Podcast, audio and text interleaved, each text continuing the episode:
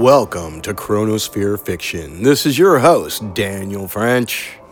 I'm flying the Chronosphere into a new bubble first in the spectral streams. It's a new audio drama, Aussie, ASI, Artificial Superintelligence. Episode 1 is entitled, Splat.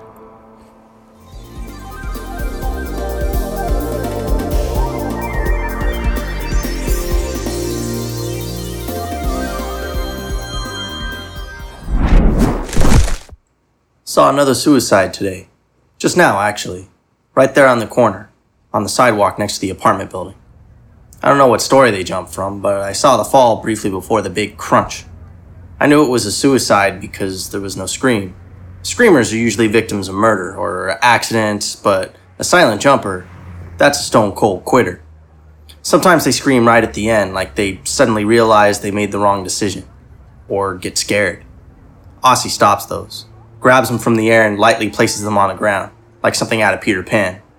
Not this one. This was more like American Psycho. This one was ready, determined, devoted. Poor sucker. Like the other brave souls that can commit to the end so fervently, Aussie lets them as near to it as possible. Even now, this one's a beautiful red and blue flower on that light gray sidewalk. The head floats just above it, like the grotesque wet bud of a stamen. One life turned into a ghastly work of art, performative and pristine. Then, as quickly as it happened, Aussie puts them back together, one cell at a time. This one's a woman, I just realized. An attractive one, too. Auburn hair, pale skin, forming before my eyes quicker than she fell.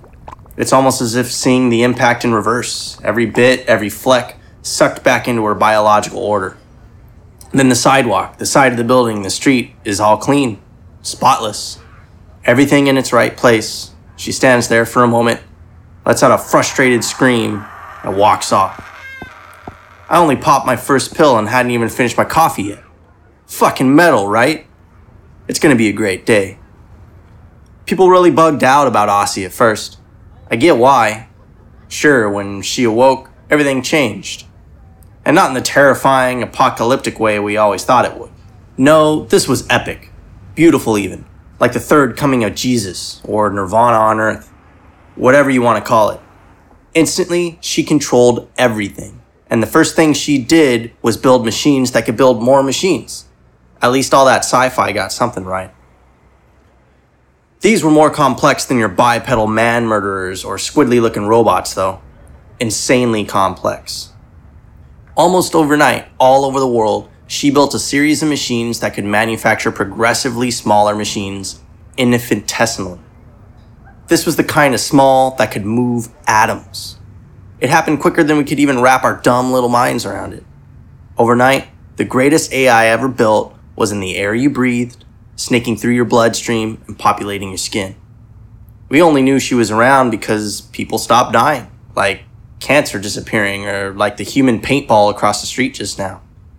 Then, crops started growing where they couldn't, or shouldn't.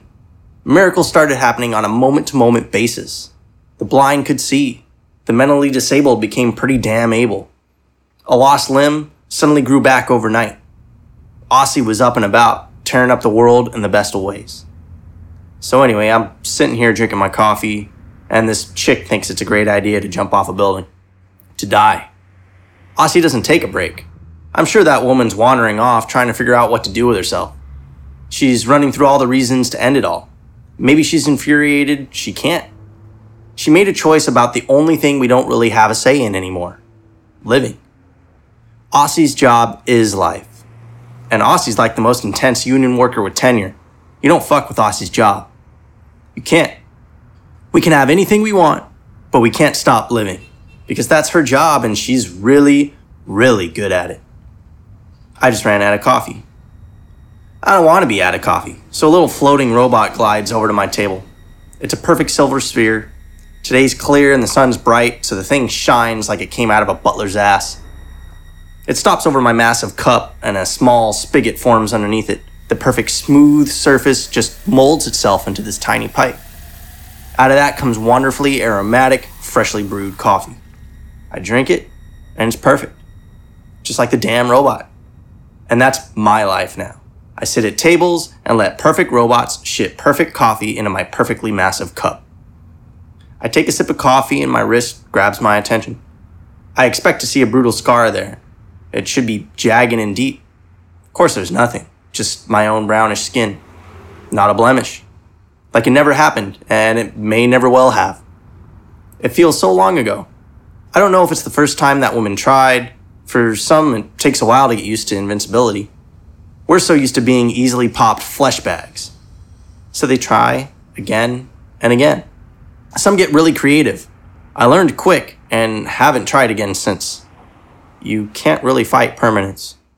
I remember one guy, maybe a few years back, walked in the middle of an intersection with a can of gasoline. He dumped it on himself, got on his knees, and whipped out a lighter. A whole crowd watched as he tried to light the thing for an hour. Gave him nothing, not one spark. Some folks cried for him, some laughed, some brought out chairs and sat with a cold brew. Many just walked on by. The guy got so frustrated that he tossed the lighter and stomped off. He came back later that afternoon, though. This time, he had a hefty backpack. He kneeled in the same spot, still smelling like gas. He cycled through a few lighters. None of them worked. Then he fiddled with matches. He frantically tore them from matchbooks, struck them, and tossed them aside. He must have gone through a few hundred matches. Not one of them lit. The look on his face was intense, just absolute disbelief and desperation. His hand shook like he was having a seizure. Then he dove into his bag and came out of it with a butane torch.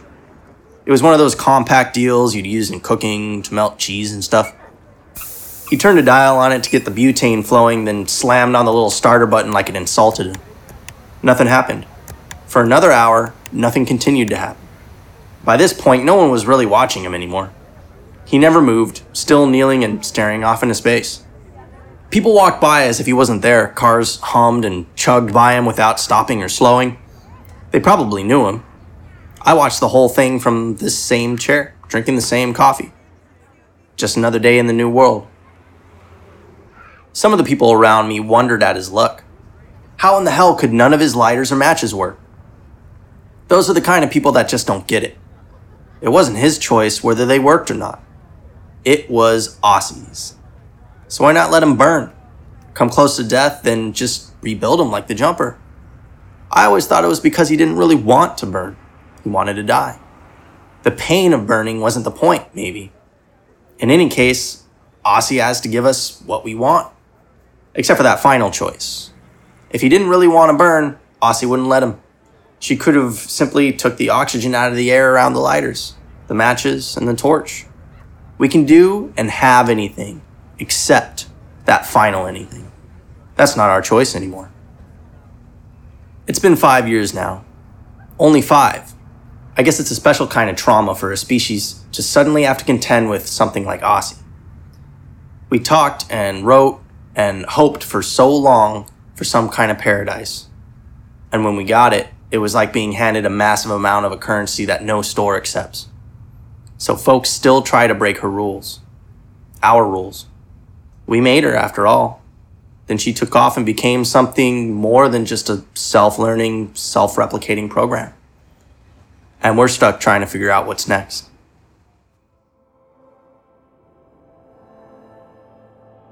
And that was Splat, Episode 1 of Aussie, Artificial Superintelligence, written and voice acted by Jeremiah French. Sound effects and music by Daniel French. You'll notice soon that some of our big hitter episodes are going to be on our Patreon site, patreon.com/Chronosphere. So please head on over there and contribute $1 a month to make sure that you can get a hold of those episodes right when they come out. To check out some other great shows, go to the Strange Sounds Network. You can find them on Twitter. And or go to #audiodrama, and you'll find hundreds of them. So let your ears do the flying through the spectral streams. Until next time, my friends, keep your cosmos clean.